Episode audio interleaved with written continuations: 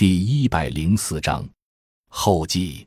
本书是温铁军及其科研团队长期努力开展调查和比较研究的成果之一。我们坚持没有调查就没有发言权的原则。为了形成本书的思想，我们在二零零八年华尔街金融海啸爆发的当时去了美国纽约，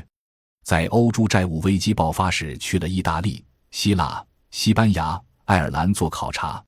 在世界寄望于金砖四国缓解危机的时候，我们去了巴西、委内瑞拉、印度、埃及、土耳其、墨西哥等发展中经济大国。此外，我们团队还有很多青年教师和学生去南非、印度、尼泊尔、巴西、泰国、韩国做实地调查。至于国内调研，自不待言。二零零八年以来，我们每半年组织一次思想务虚会。亦称宏观形势分析闭门会。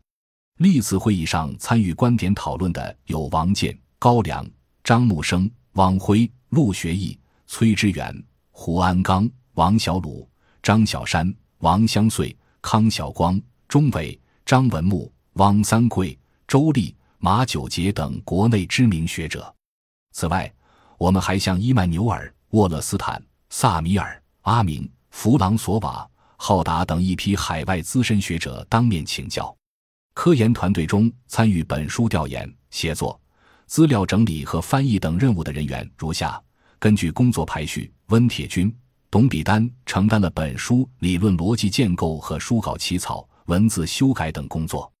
刘建之、黄德兴、薛翠等参与了本书观点讨论，承担了相关文章和资料的翻译工作；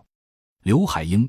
古申和陈传波承担了收入本书第二部分内容的相关会议的组织和财务等工作。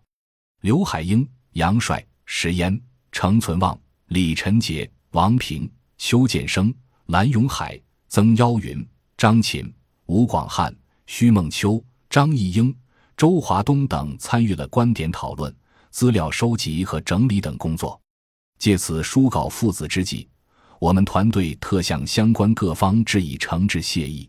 首先应该感谢的是中国人民大学季宝成校长、程天全书记和担任中国人民大学可持续发展高等研究院院长的冯慧玲副校长对我们近年来开展的跨学科的广泛的国际比较研究所给予的全力支持。同时，也应该感谢中国人民大学各有关部门。特别是科研团队所依存的中国人民大学农业与农村发展学院及其党政办公室全体工作人员，如果没有领导们对我们科研团队这种实践与认识相结合的创新活动的大度宽容，就不可能有这些因与目前高校学科分野和知识教育难以吻合而略显另类的科研成果发表。其次，应该感谢的是 UNDP 中国代表处对我们研究。写作和翻译等工作的支持和资助，同时感谢国家“九八五二三七”项目、国家社科基金、国家资科基金，以及教育部人文社会科学基金项目、北京市交叉学科重点项目、首都经济学科群建设项目等诸多方面给本项研究的资助。第三，要感谢海外各界朋友对我们的帮助，感谢那些几十年来热心参与我们的讨论，包括争论。不厌其详地介绍他们的多样化实践和思想创新，特别是引导我们深入考察各种政治经济现象的当地志愿者，是他们不辞辛苦地带我们走进偏远农村、游击区和大城市的贫民窟，是他们给我们打开了一扇又一扇世界之窗。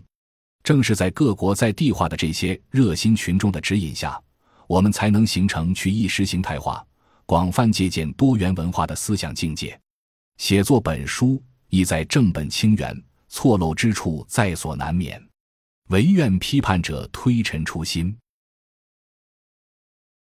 本章已经播讲完毕，感谢您的收听，喜欢请订阅专辑，关注主播，主页有更多精彩内容。